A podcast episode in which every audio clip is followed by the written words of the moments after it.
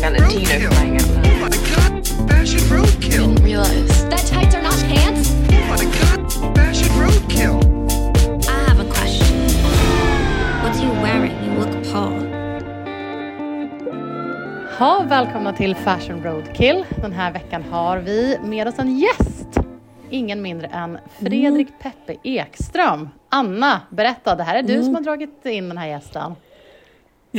Ja, precis. Nej, Men Fredrik får väl nästan presentera sig själv, men vi har ju pratat, eh, vi pratar ju mycket om utmaningarna med ja, men den stora miljökatastrofen som rullar in och även eh, hur ser unga människor det här? Ehm, jag och Karin har haft olika take på katastroftänk och hur man ska liksom förhålla sig till katastroftänk och så vidare. Ehm, och Fredrik, jag vet att du har gjort mycket studier och forskning på i alla fall generation Z, hur de ser på nästa generation, hur de ser på det. Alltså är det väl, hur ska man beskriva generation Z, de som växte upp med eh, internet, de första generationen som helt är digitala. Det är väl egentligen den, den liksom enklaste beskrivningen av dem. Men kan inte du bara kort presentera vem du är och vad du gör? Ja, ja, ja men eh, tack och hej. Men Fredrik, eh, Vi glömde säga välkommen till podden Ja, Fredrik. precis. Välkommen till Fashion Roadkill. Tack, tack. Rätt in i ämnet. Ja, Jag känner mig väldigt välkommen, tack. ja, Eh, bra. Jag eh, driver ett företag som heter About the Clouds och eh, jobbar med eh, egentligen varumärkesutveckling, varumärkeskoncept, eh, kommunikation eh, åt olika bolag eh, inom livsstilsområdet får man väl säga. Men har jobbat med allt från uh, mobile experiences på Samsung till olika modebolag och till ekokryptos och sådär. Så att det är någon form av progressiv rörelse i, i bolagen. Och sen är min, min roll att arbeta med att plocka insikter över till hur man kan aktivera det och därav så har jag den här em, en del som jag kallar About the Clouds Future Series. Det tittar mycket på generation Z och hur man beter sig och varför man gör som man gör eller inte gör som man säger. Ja. Ja, det är ju väldigt intressant Just det där. det där vet jag. Jag, fick, jag såg i den här... Eh, jag kollar på den här dragningen som kom jag varje år när de så här, sammanfattar från, från Cannes. Eh, den här Best of Cannes. Och då pratar de om att det här med internet eh, annonser och all, liksom, hela, liksom, alla så här, mediebudgetar vi har liksom, hällt in i liksom, annonsering på Facebook och Instagram och allt det här. Och förhoppningen som ju var att vi skulle kunna så här, rikta alla annonser så himla snävt mot folk och kunna tracka folk och så här, följa i så här, superavancerade, jag har sett så många så här, eh, skisser på superavancerade kundresor och sådär. Men då pratar de om just det, det du säger nu, att så här, det där har ju liksom börjat visa sig vara liksom ganska mycket av en bubbla för att folk inte så här, folk säger inte eh, det de menar, folk gör inte som man tror att de ska göra, folk beter sig inte som de verkar bete sig utan de så här, kommer in från vänster och liksom är liksom helt för, oföruts, eller inte helt men väldigt stor grad oförutsägbara och beter sig inte som man tror att de ska bete sig. Även om man har liksom trackat någon ett år så är de ändå så här, "Hö, nu vill jag ha en yogamatta typ. Och bara, men va? Det har du inte, har du inte visat på något sätt liksom. Ja, ja nej, eh, konsumentbeteenden är ju, är ju inte så lätt. Vi, vi är ju rätt flyktiga djur eh, som, som konsumenter kan man ju lugnt säga. Det kan man ju bara titta på sig själv hur man har en bild som man målar ut eh, som man liksom vill att folk ska se och vill att de ska uppfatta en som och sen så går man ändå och liksom gör någonting annat när det, antingen någon inte ser eller gör något som man bara inte pratar om. Eh, Just det. och Mm. Så, Spännande. Så beter man sig ju. Men, men just den där resan som du pratar om, där ser man ju en skillnad nu inom modevärlden. I, i McKinsey-rapporten kom det ut nu senast att eh, vad är det, 76 procent av alla marknadschefer planerar att öka brandingpengarna medan bara 46 eh, planerar att öka på sin promotion marketing. Som innan liksom varit Ah, nästan tvärtom. ja. Så att, man Men- börjar inse värdet av att bygga brand och liksom lägga sig i hjärtat och huvudet hos konsumenten snarare än bara trycka ut produkter. Men det där tycker jag är bra för alla. Alltså det är bra för oss som jobbar med det för att det är roligare och liksom mer inspirerande kampanjer. Men det är också bättre för konsumenterna. För att då, istället för att få liksom bara så här, sälj, sälj, sälj så kanske de får typ så här, fin storytelling och typ eh, blir, alltså som får lite så här värdegivande grejer som de faktiskt får ut någonting av istället för att bara så här köp de här sneakers, de är coolast just nu. Typ. Att jag tänker att det är, bara, De är att det är bra liksom. ja.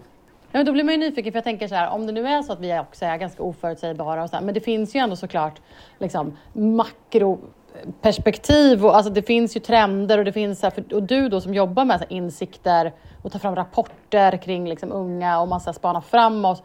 Vad liksom, vad för liksom parametrar sparar, spanar du på? Vad är det liksom du så här kikar på för att liksom kunna ta fram något typ av underlag kring folk? Um, ja, eh, alltså det, det är ju en... Um, det, det är en väldigt lång, stor resa. Jag, jag, titt, jag tittar i, i flera olika, ungefär som en lök, där man har liksom mänskliga beteenden eller mänskliga behov i mitten.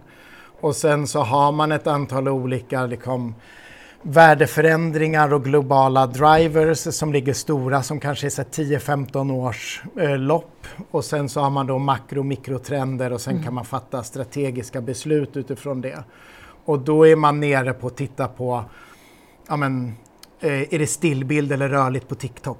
Det, det, kom- då, då är man ner, nere på den nivån. Men, men är man på de övre nivåerna så är det, är det mer vilket värde kan jag skapa i samhället som kommer vara intressant om 5 till 10 år eller 15 Ja, ja, år okej, som gör, att, gör att konsumenten kommer vara lojal till mig. Mm. Liksom, hur ska jag bygga förtroende? Hur ska jag vara kontinu, ha liksom kontinuitet och integritet i det, det jag bygger upp över tid. Så att det, det, det tittar jag mycket på. Det är den långa resan. Men om man ska liksom gå tillbaks till det här med generation Z Ja, och, och lite, lite vad man gör. Så en, en av de parametrar jag tittar mycket på är ju såklart hållbarhet som en, en stor och den är ju en ett liksom värdeförändring om man, om man tittar tillbaks i tiden 5-10 år så var inte det en så stor issue på samma sätt som det är idag.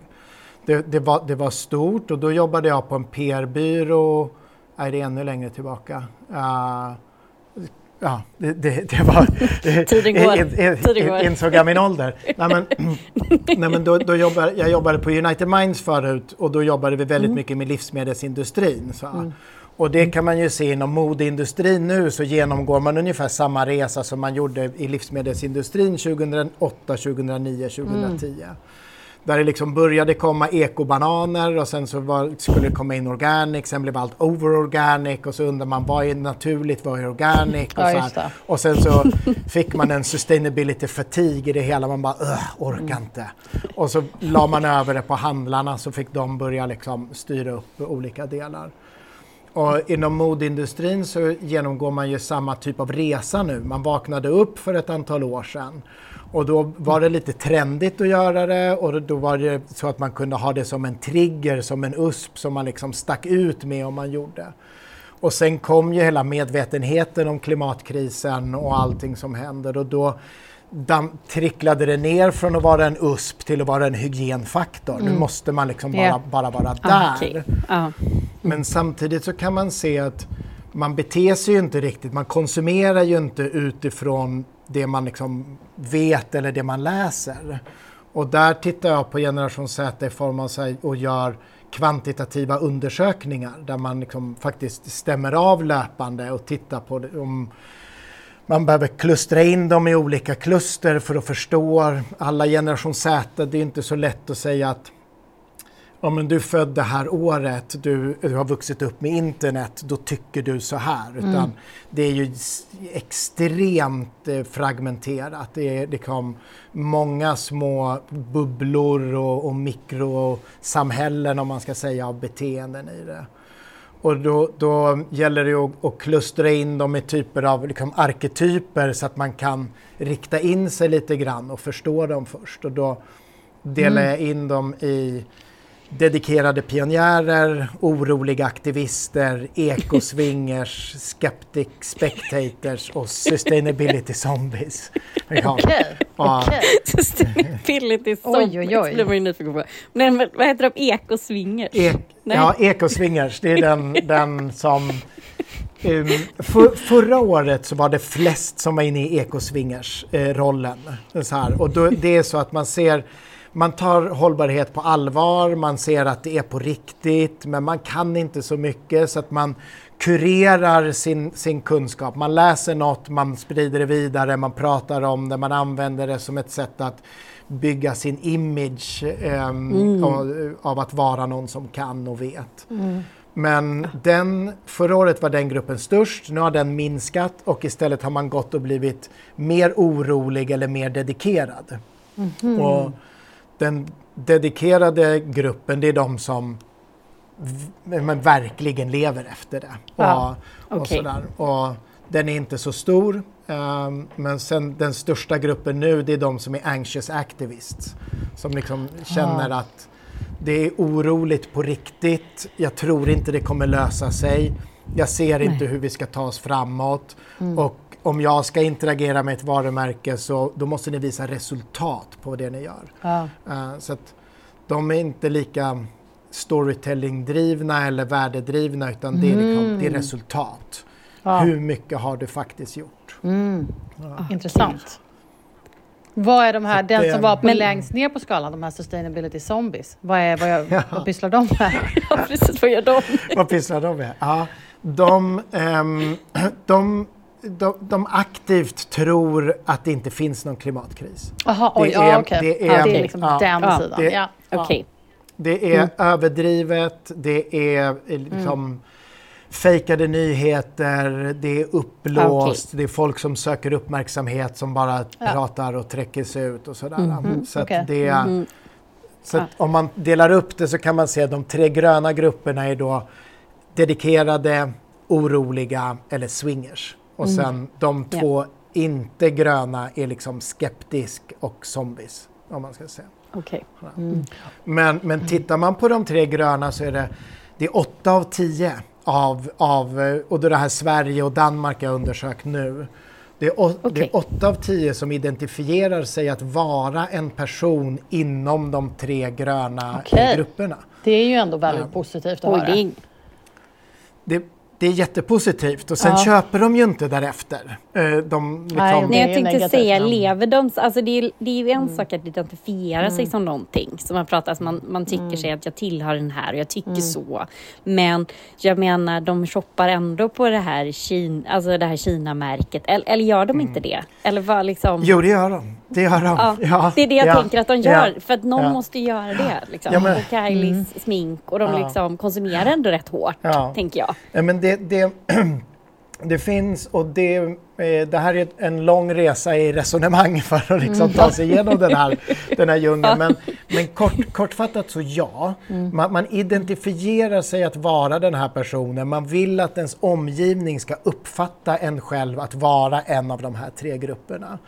Eh, och det är så man vill att liksom ens självidentitet ska, ska uppmärksammas. Sen så är det samtidigt så att 8 av 10 eh, har inte kunskapen att ta sig dit. Um, de, de, de uppger att men jag har inte den kunskapen och 9 av 10 känner att men det jag gör försvinner i ett svart hål. Det blir var, gör varken gott eller ont. Ja, Okej, så det spelar liksom ingen roll om jag ja, gör någon skillnad Nej. med mina val? Utan, Nej, ja, okej. precis, då, då ser man att, så här, man vill vara en person men man har inte kunskapen att ta sig dit. Nej. Men nu kanske vi kommer off topic, men tänker de så även politiskt? För hur Oj. röstar de? Vet du det? Eller kanske man inte vet? Eller? Nej, men för Ja. jag tänker att det. Ja. Eller bryr de sig inte? Eller kanske inte frågorna ställts utan att det är något Ja. annat. Jag bara, det bara blev så intressant. Jag tänker att om vi går mot ett EU-val och så här, och då, om ändå så många identifierar sig i de här frågorna men tycker att de ändå spelar ingen roll, då tycker de även så när de röstar skulle man ju vilja veta då. Nu har de ju röstat fram något eh, annat kan man väl Mm. säga. Ehm, eh, Och sådär utan att gå in på några politiska liksom eh, Ah, i- ja, nej, nej, nej, i- utan jag bara tänkte i, om det i, var- unders- I undersökningen har vi inte ställt frågan vad du röstade på. Men, men däremot har vi ställt frågor kring om man skulle kunna tänka sig att rösta fram en stark ledare om den och den får ensam makt i landet Oj. om den lovar att satsa på klimatkrisen. Wow, med, med andra ord en, vä- en väldigt liksom, en, en väldigt auktoritär ledare. Och där, där är det ju, ehm, då bland de dedikerade pionjärerna så är det 38 procent som direkt skulle rösta på en sån. Alltså, jag tänkte Ah, fråga så här, eh, de vill det? Alltså, det är liksom ganska många som skulle säga ja på den frågan, tänker jag. Det, det, det är många som skulle säga ja på det och det är, en sån här, det, det vindar som vi har varit lite, lite skyddade från i Sverige innan. Eh, där, man, där vi har varit rätt starkt demokratiskt och vi har varit på ett visst sätt och tycker på ett visst sätt och stått lite utanför alla rörelser som varit så här. Men nu blåser auktoritära vindar i hela världen och de ser vi kom, kommer hit också. Det, det, det, det är mm, direkt man kan det. Och samtidigt så var det fem, bara 5 procent som tyckte att eh, politikerna gjorde ett bra jobb i eh, klimatfrågan. Ja, Så men att- diskrepansen här är ju eh, liksom ändå ganska upprörande. Men, men jag tänker att man inte kopplar heller att, det är så här, du gjorde den kopplingen nu Anna, så här, men liksom, vad, hur röstar du då? Men Jag tänker att det är så många som inte liksom Alltså man, man, man ser inte sin egen konsumtion, man kanske aldrig har tänkt i termerna av så här konsumentkraft. Man kopplar inte det till att så här, vilket parti jag röstar på för när jag tänker på politik. Då kanske man tänker på andra frågor. Eh, och så, så påverkas man väl jättemycket Ja. av sin omgivning, av sina liksom, föräldrar, sina, sin partner, sin, sina vänner. Alltså, så här, och det är jag liksom funderar inte... på den generationens föräldrar, var de ute och demonstrerade? Nej, det var generationen Det var väl innan, va? generationen innan och kanske till och med innan den Ja. nästan. Eller liksom... Ja. Utan det är den generationen som demonstrerades barn, va? Ja, eller, eller Alltså ja, typ ja, de ja, som ja, upp- generation Zs föräldrar. Ja, föräldrar. nej, precis. De var väl barn till sådana som kanske bodde i kollektiv Ja. och var ute och Ja. demonstrerade. De Så jag tänker det själva. de blir, deras barn kanske då blir ju en motgeneration. Man är ju alltid Mm. Just mot det. sin egen generation. Alltså jag bara tänker så här om, för att om du ser, om du ser att ens, alltså personen i ens närhet kan förändra. Alltså om man hade Mm. en mamma som var ute och demonstrerade eller jobbade eller kämpade för någonting. ehm, då kanske man kan få en förebild att förändring. Men jag vet inte. Jag bara, det där spånar- jag att jag så läste, intressant det där läste jag någonting om precis när jag hade fått alltså mitt första barn. Så vet jag, jag, jag liksom gick och lyssnade på någon Mm. ljudbok av någon sån här känd barnpsykolog, doktor, människa. Jag kommer inte ens ihåg vad han heter nu. Men då kommer jag ihåg att, han, att det var något kapitel om att, så här, Mm. att de hade gjort någon studie på barn att för att de fick så mycket kritik, de föräldrar som tog med sig barn i de här demonstrationstågen som var så här mot kärnkraft och då där på liksom, när var det då? 70-talet? Eh, Ja, jag vet inte, 60-70-talet. där. Eh, och att de fick jättemycket kritik för att de tog med sig barn i liksom demonstrationståget. Det var så hemskt att barnen ska inte behöva tänka på det här och sådär. Men då hade de gjort någon studie på det och visat att de barn som hade följt med sina föräldrar på sådana saker hade liksom eh, större framtidshopp än vad andra hade. För att man, om någon visar att, så här, att man bryr sig så tänker man att det finns liksom möjlighet att göra skillnad och det finns liksom hopp. Annars här, finns det ingen anledning att ens gå i ett demonstrationståg om man inte tror att det finns möjlighet att förändra. Liksom. Det, det, låter, det låter väldigt bra. Jag, jag har en bild i bokhyllan från när jag är några år, tre, tre kanske med sån atomkraft, nej tack och Oj, bandana. du är en av dem. Så, Det är dig han har är skrivit om. Du är en av så dem. Det är därför jag gör det Så här det arbetet det- nu. Det, ja, men det, ja, ja, men absolut. Så, så kan det vara. Så Cirkeln, så vet? att säga, sluten. Ja. Cir- Precis. Jaha, okej, men Ja. gud vad intressant. Men, men jag vet att så här, ehm, du var inne tidigare på, vi nämnde det här med, alltså just, för nu pratar vi om så här, var, varför folk ändå gör som de gör, alltså att man, liksom, man köper ändå det man kanske vill ha och sådär. Att, att, ehm, du nämnde när vi försnackade lite grann här om att det har mycket att göra med status. Kan du inte berätta lite grann om det? Ja, ja men absolut, det är en, en liksom, eh, stark övertygelse jag har och jag vill inte liksom ensam i det. Det har forskats på, status och kraften kring status väldigt länge. Och ofta förknippar man det lite felaktigt med, med att status är något fult. Att det finns här status bil, status pengar, status jobb, status fru. Det är liksom hela den, det här paketet som, som finns. Men status är ju någonting som ligger mänskligheten i ett behov vi har i form av att liksom så fort det blir ett samhälle så hittar man sin hierarki någonstans. Vem är duktig på det? Någon, så här, någon kan fixa bil, någon kan så här, skriva, någon kan bygga, någon kan och då får man status i sitt lilla, i sitt lilla kluster utifrån det man kan. Men, men när man tittar på liksom kring hållbarhet så är det så att vi ser det att om man kommer med pekpinnar eller om man kommunicerar otydligt så driver man på en form av paralyseringsmekanik. Men om man kan aspirera och göra det spännande och göra det liksom kul att följa efter någon. På samma sätt som man kan säga high fashion eh, brands gör idag. De är extremt duktiga på, på marknadsföring och bygga aspiration och, och hela den. Och den mekaniken, om man kan trycka in den inom hållbarhet, är det som kan få det liksom att tippa över. Och när vi tittar på, eller när jag tittar på siffrorna så ser vi så här, ja, men 8 av 10 identifierar sig som en person. Men 8 av 10 har inte kunskap, 9 av 10 känner att det de gör försvinner i ett svart hål. Och när man har den där, man vill vara en person men man vet inte hur man ska ta sig dit, så ser vi också att det är 7 av 10 som blir imponerade av någon som har kunskapen och lär ut den. Och det är 8 av 10 som blir fysiskt attraherade av någon som har kunskapen och till synes lever efter den. Oj, okej. Vilket, vilket gör ju så att man ser, man ser det att man vill vara personen men man vet inte hur man ska ta sig dit. Så den som har kunskapen blir jag imponerad av. Och den, den som har kunskapen att lära ut den och den som har kunskapen och lever efter den blir jag attraherad av. Och då ser man väldigt tydligt att det finns liksom en statusmekanik i det. Att så här, om, en, om någon har det här, kan det, lär ut det, lever efter det, då, då blir den attraktiv och den imponerar. Och det är ju att ha hög status och där kommer det in en då statusaspekt eh, i det. Men samtidigt så är det 6 av 10 eh, av generation Z som är rädda att deras vänner ska titta negativt på dem om de gör någonting fel. Och då blir det också det att om, ja, man då känner att så här, jag vill vara, men jag vet inte hur jag ska ta mig dit. De här verkar ha det, var imponerande och attraktivt, men jag vet inte. Och gör jag fel så kommer de döma mig negativt. Och då blir det en paralyseringsparadox där man vill göra gott, men det är lika bra att inte göra någonting. För om jag ändrar mitt beteende, då kommer de ju se att jag gör en ändring. Om den ändringen är fel, då kommer jag ju få låg status. För jag har ju inte det här.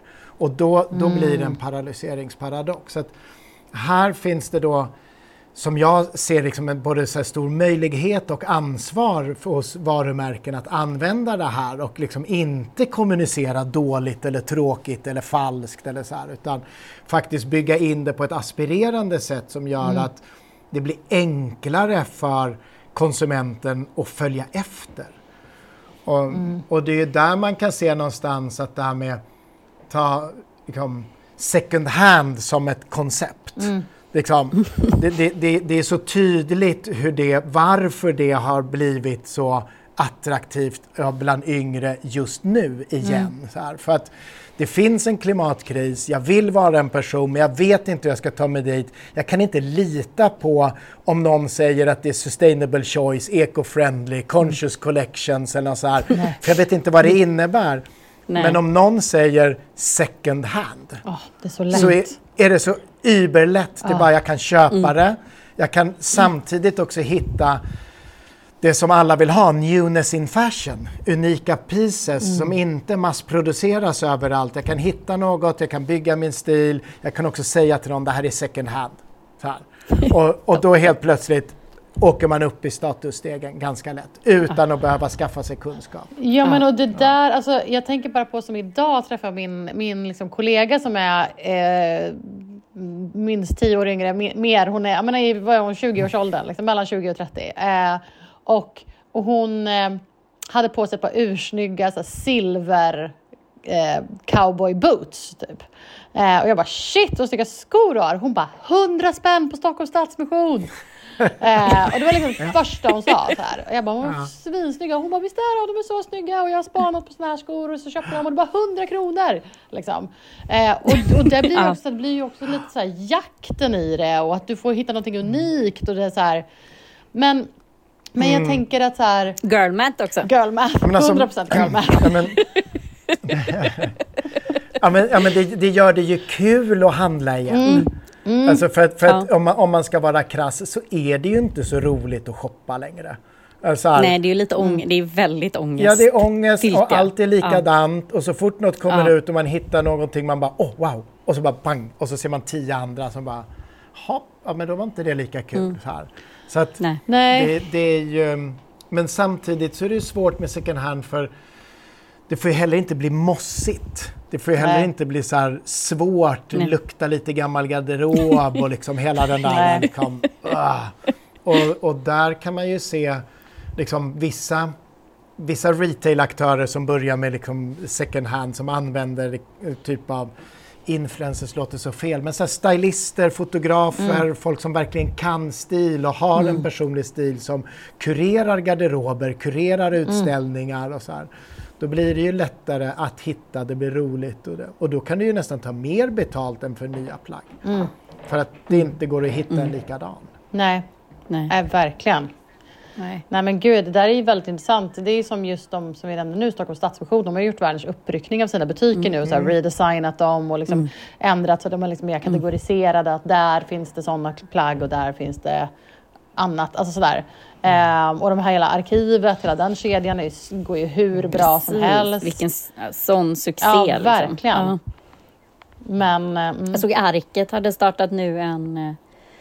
Alltså online så har ju de också att man kan köpa tidigare. Alltså ja, inte bara tidigare kollektioner utan även liksom, deras second hand. Ja, men jag, tror att, jag tror att där... eh, alla, alla de, nu ska inte jag uttala mig om några liksom, av de här stora kedjornas satsningar, liksom, men, men alla de börjar ju liksom, eh, med det. Men jag tror att de kommer kämpa, jag tror mer de här, ja, men Stads, Stockholms Stadsmission, de har ju cred inom det, de har ju gjort det, de är ju the, OG. the OGs i det. Ja, precis. Sådär. Men sen så kommer ju liksom de som, ja men arkivet eller A Place som jobbar, om man tar liksom generation Z är ju A Place kanske den som är mest tydligt det, fokuserad just på det. det. Där du Ja. kommer in och hittar liksom plagg för så här 9 till 15 000. Man bara, ja. What? Mm. men, men eh, inte bara det såklart. Liksom. Nej, Men, nej. Men, men de där unika piecesarna som du säger. Ja. mm. Jag har hittat en pytteliten Röda Korset nära mitt jobb. Som jag, det, är också, det är också så här att när man själv har gått på dem där, nu har jag nästan så här, det känns som att jag kommit ytterligare att jag vill ha så här, ännu mer, alltså, det här nitty gritty igen.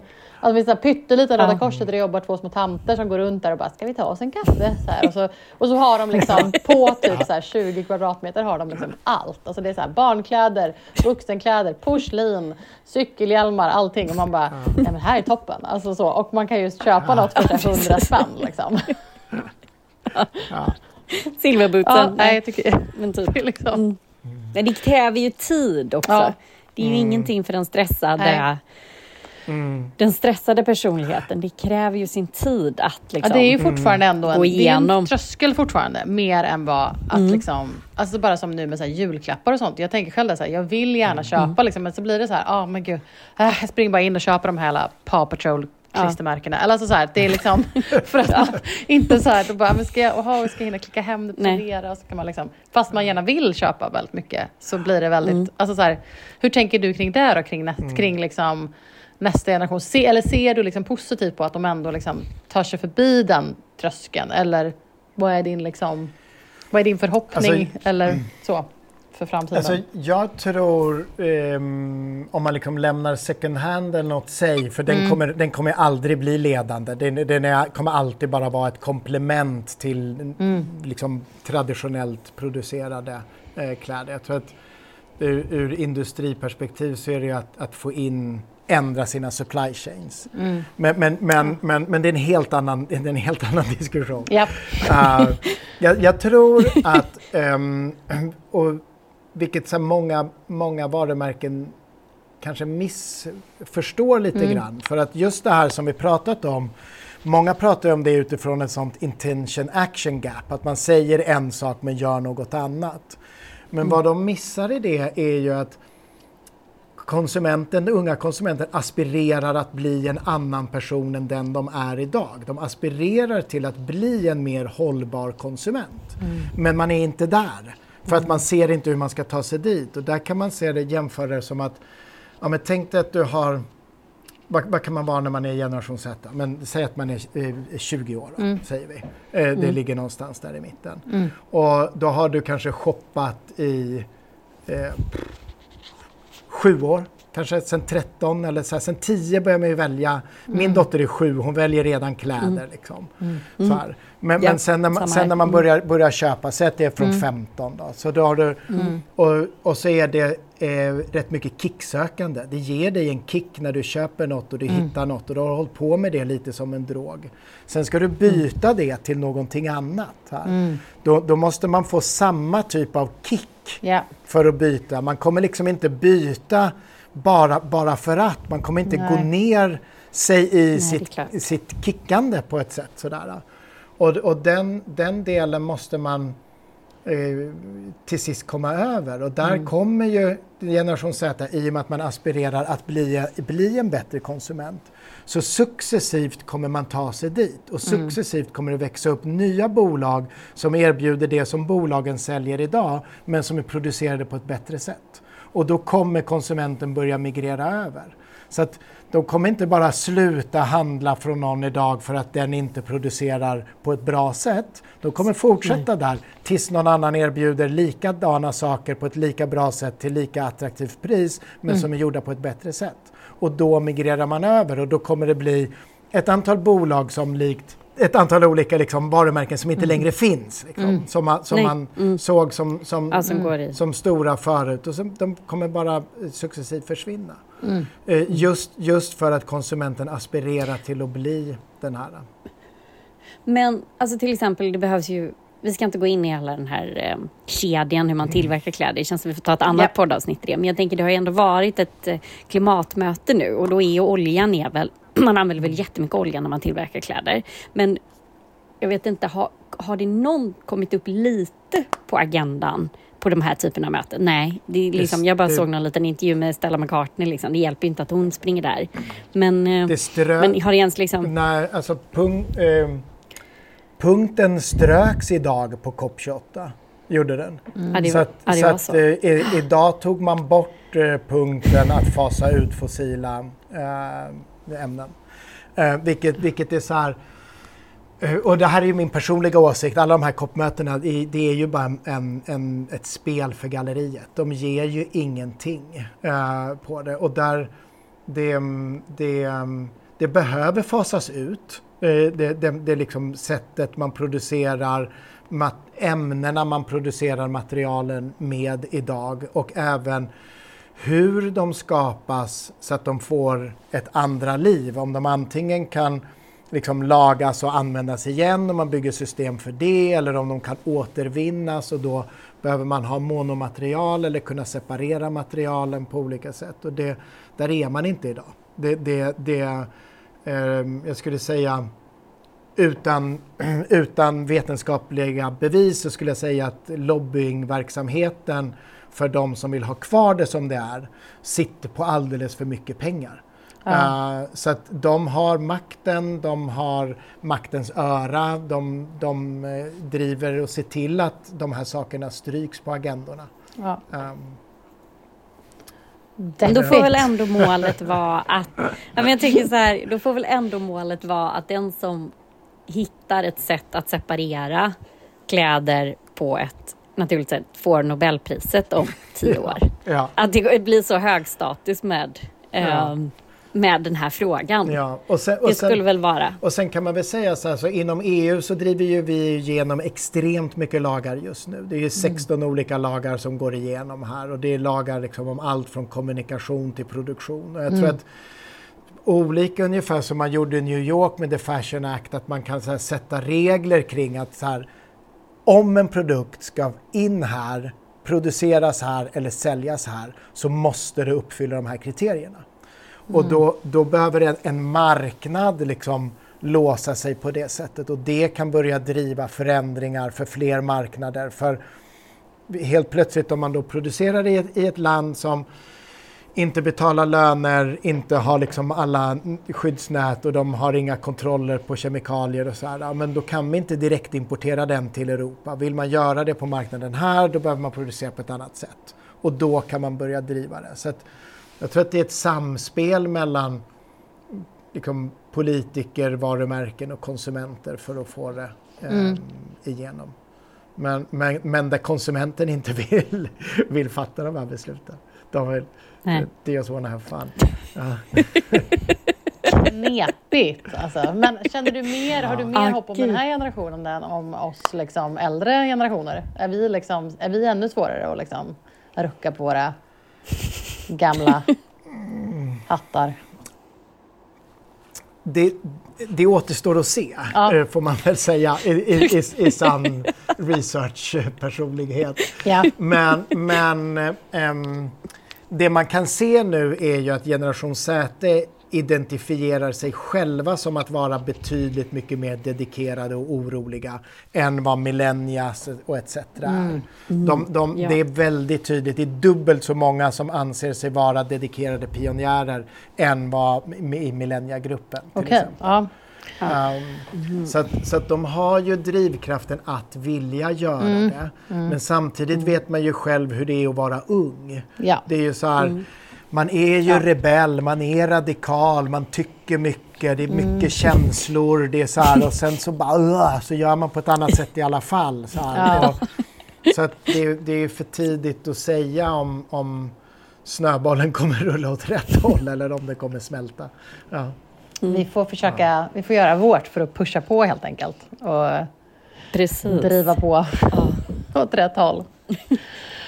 Ja, men gud vad Precis. intressant. Det här finns ju, känns som man skulle kunna prata om hur Ja. länge som helst. Men jag tänker så här, folk som är Ja. liksom vill, vill grotta ner sig mer. Var hittar man mer av din research och dina insikter? Ja, precis, din kunskap.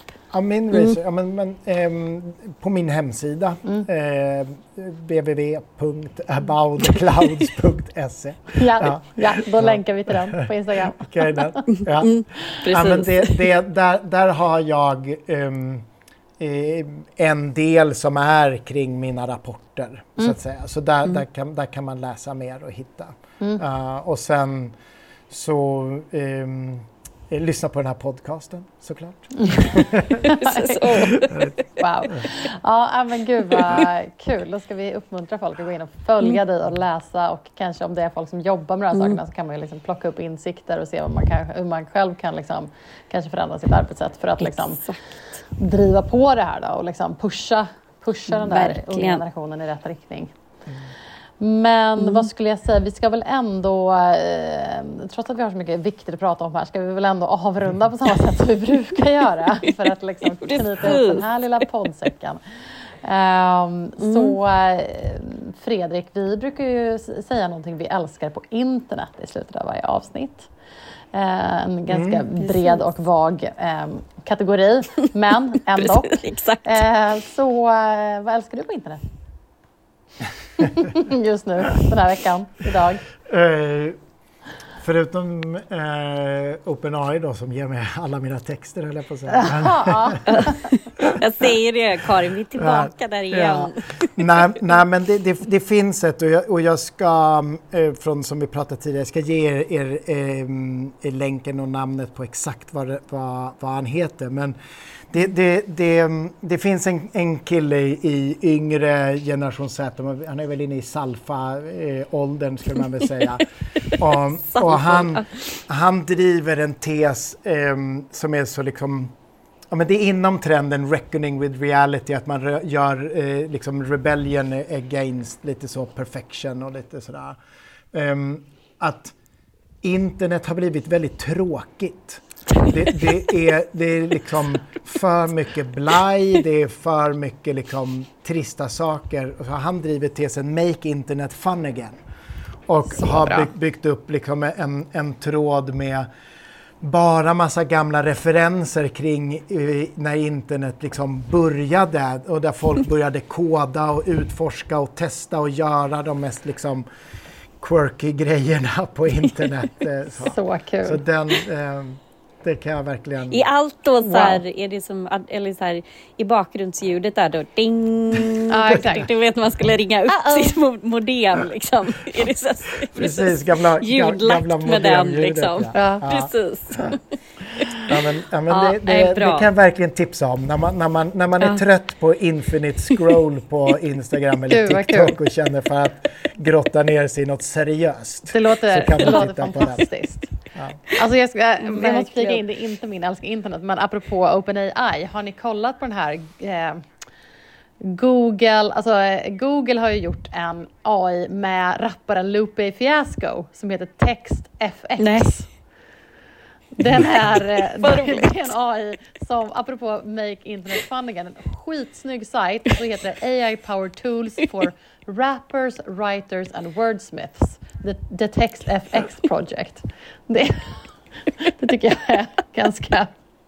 Åh gud vad roligt. Ja det var ett bra. Är du säker på att det inte ska vara din älskar internet? För den var väldigt Ja, nej, men den, ja, ja, men jag, har en, jag har en som jag ändå älskar ännu mer. Precis.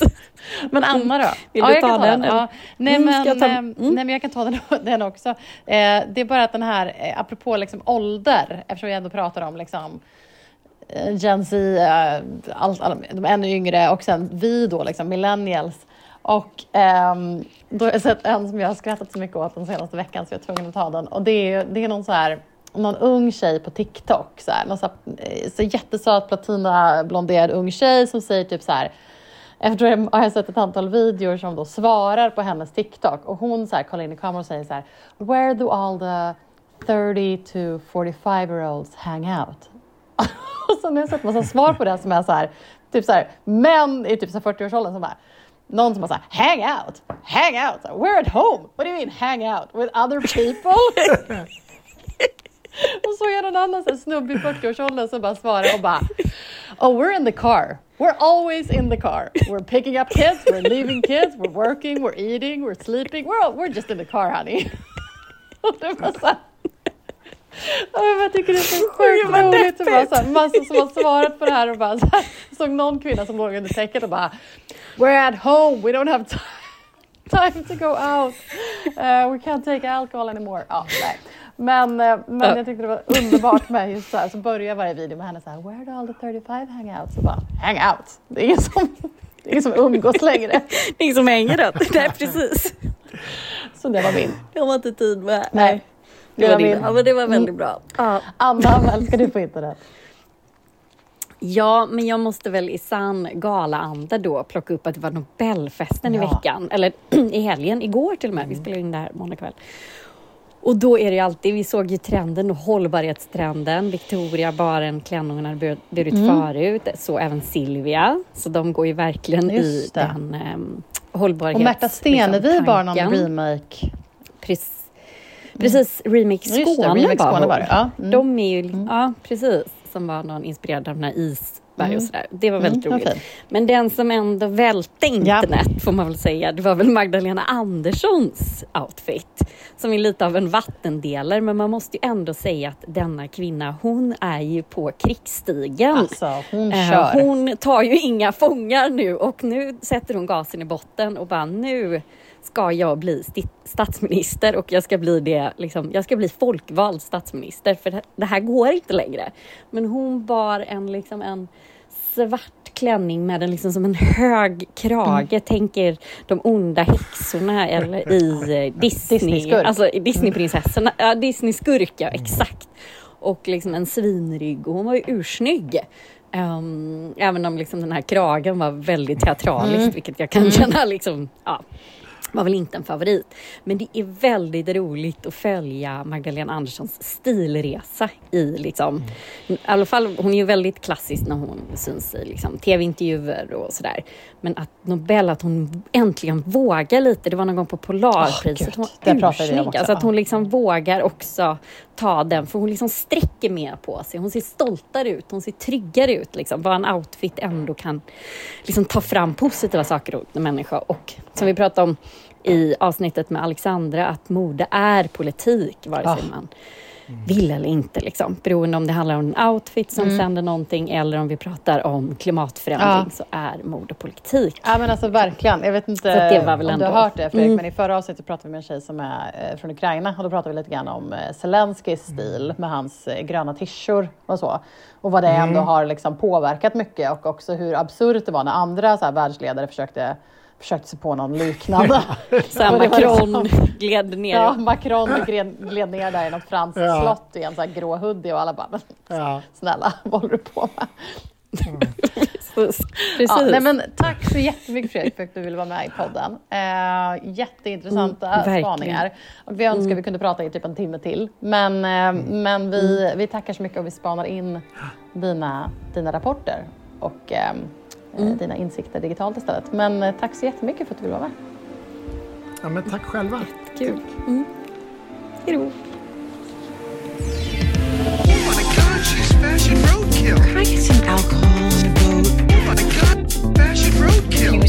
fashion Valentino crying out. Oh my god, fashion roadkill. Didn't realize that tights are not pants.